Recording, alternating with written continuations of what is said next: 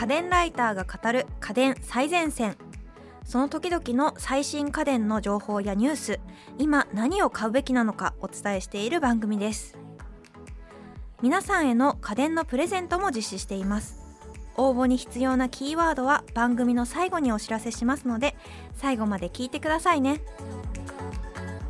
進行役は私池澤彩香です。そして今回の担当は家電ライターの岡安学さん。どうぞよろしくお願いします。はいよろしくお願いします。はい今回はですねみんな大好き iPhone です。iPhone12 が発売になっていろいろガジェット好き界隈はもちろん世間的にもすごく大きな話題になっています。どうですか iPhone はい。えーと、今年もまたこの秋に iPhone というのはもう風物詩的になってて、うん、まあ今回は1か月遅れた感じになったんですけれどもまあやはり発売日には皆さんあのアップルストアとかキャリアの店にこう並んでまして、うん、あこの季節が来たなって感じがするぐらい盛り上がってますよね。実は私あの iPhone10 を買ったのが最後でそこから Android に切り替えてしまって若干こう気持ちが乗れてない部分もこのムーブメントに対してあるんですけれどもでもそれでもすごくあの iPhone の進化っていうのは毎回気になってますね。今回もちょっと心に刺さるものがあれば買おうかな。買うことを検討しようかなと思ってます。そうですね。やっぱりあの、うんまあ、アンドロイドユーザーといえどもやっぱり iPhone の機能がアンドロイドに乗ることもありますし、アンドロイドが先行しているものが iPhone に搭載されることもあるんでやはりこの両方あってこそっていうところがあるんで、まあ、もしかしたら今ない機能が次回のアンドロイドに搭載されるかもっていうところでは気になったりもしますよね。そうですねそういう目線でもすごく気になりますし iPhone ってやっぱりなんか最強だなって思うことアンドロイドユーザーながら結構あって例えばアンドロイドっていろいろなメーカーさんから出てるじゃないですか。それってなんかこうハード的に新しいものってすごく多いんですよ。こう例えばカメラが飛び出ますとか、はいそのカメラがこう落としてもすぐ引っ込みますとか あと画質がめっちゃいいですとか、はい、あとは画面がゲーミングしててもあのレート数がすごいいいですみたいなものとかすごいあるじゃないですか。はい、でもやっぱりなんかこうハード的に特徴はあるけどソフトになるとなんかこう若干誤作動があったりとかなんかちょっと使い勝手が落ちたりとかそういう面はちょっと拭えないかなみたいなそうですね。そこら辺は思ってます。まあやっぱハード作ってるとソフト作ってるメーカーが同じっていうところの利点はありますよね、うん、なんかそこでのバランスの良さみたいなハードもそこそこかっこよくて、はい、でソフトも安定して動くみたいなやっぱり iPhone はなんかスマホ界の王様なのかなみたいな感じはありますよね。ね。なので12になったら王様はどんな動きするのかみたいな、はい、なんか側面でもすごく気になります。はい、はい、というわけで今回発売されたモデルをちょっとまず見てみますか？はい。そうですね、えーと、今回は全部で4モデルですね、はい、iPhone12、iPhonePro、iPhoneProMax そして iPhone mini ですね、うんうんうん、これらはあの一つ前の iPhone11 シリーズからどう進化しているんですか？そうですね。大きく変わった点っていうのはやっぱ 5G に対応したことですね。もうすでに Android って 5G 対応のモデルって結構出てるんですよね、ね。うん、なんで iPhone がまだかなまだかなってところでようやく対応するって形になりました。なるほど。こう 5G ってこう一般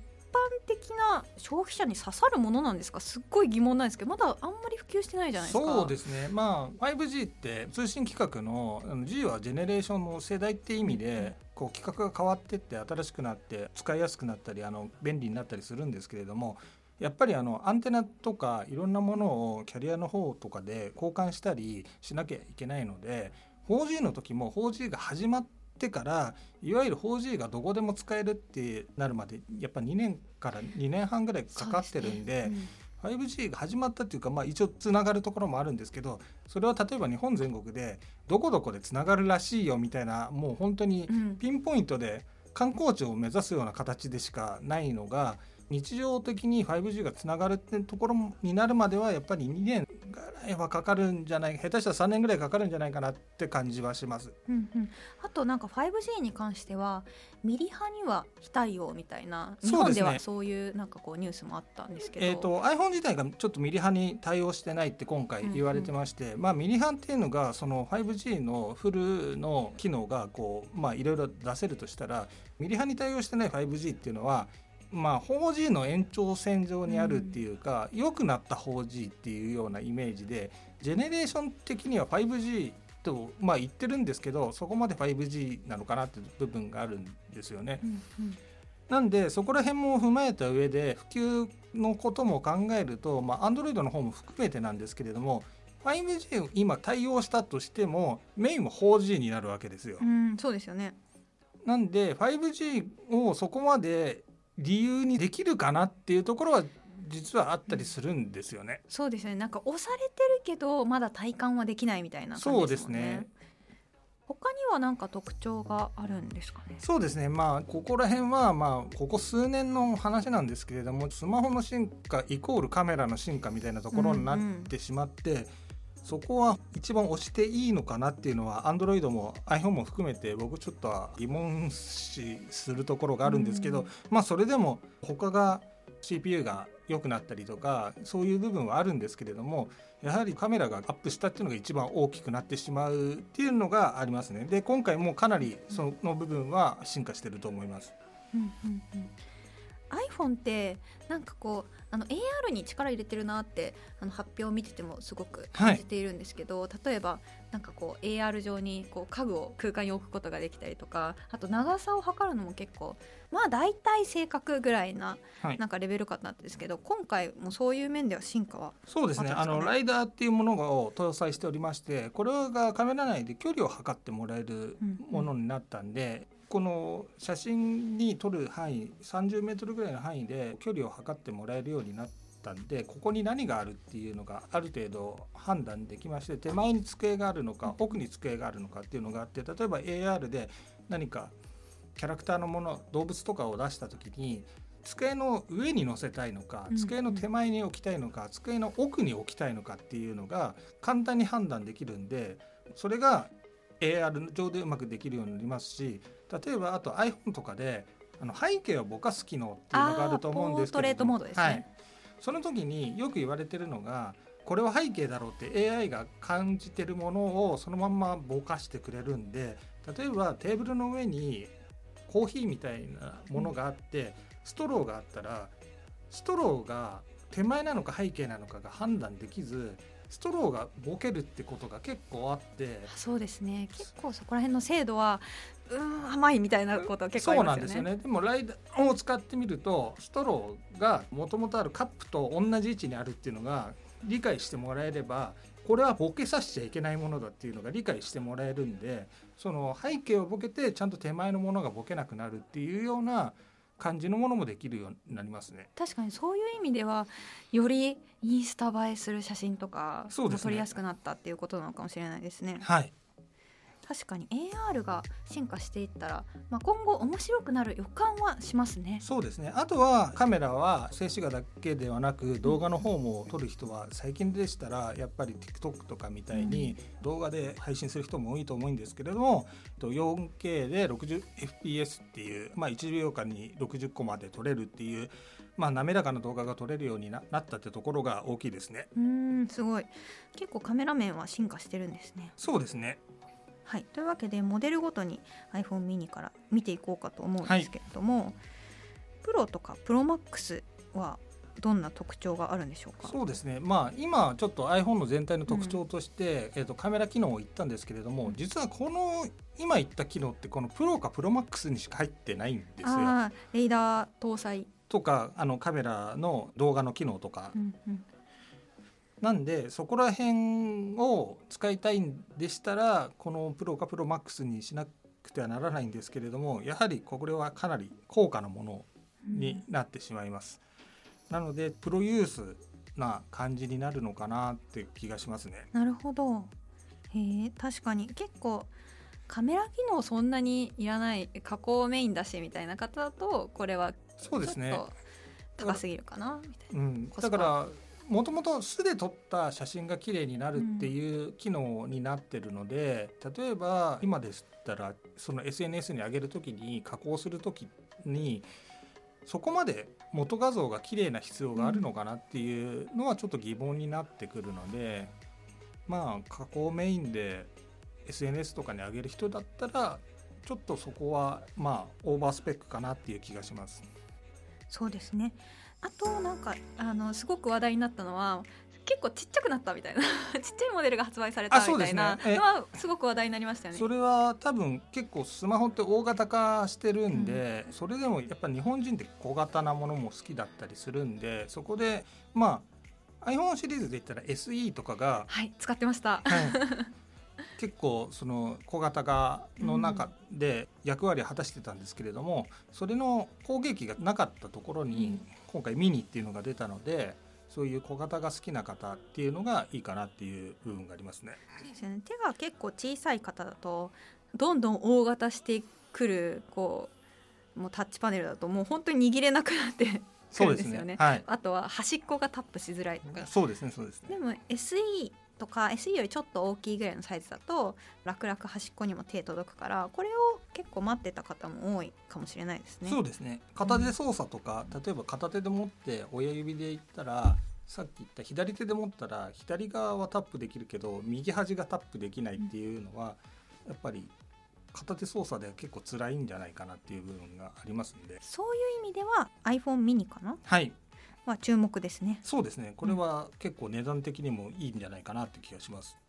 どうですか？おすすめできますか？そうですね。これはまあやっぱりちっちゃいんですけれども画面サイズ的にはそんなにちっちゃくないんですよ。うんうんうん実はあの5.4インチなんで前回のその SE が4.7インチだったんで実は0.7インチも大きくはなってるんですよね。まあでも結構画面が大きいスマホばっかり出てるじゃないですか、はい。昨今。その中でまた久しぶりに SE 触るとめっちゃちっちゃって感じるんで。そうですよね。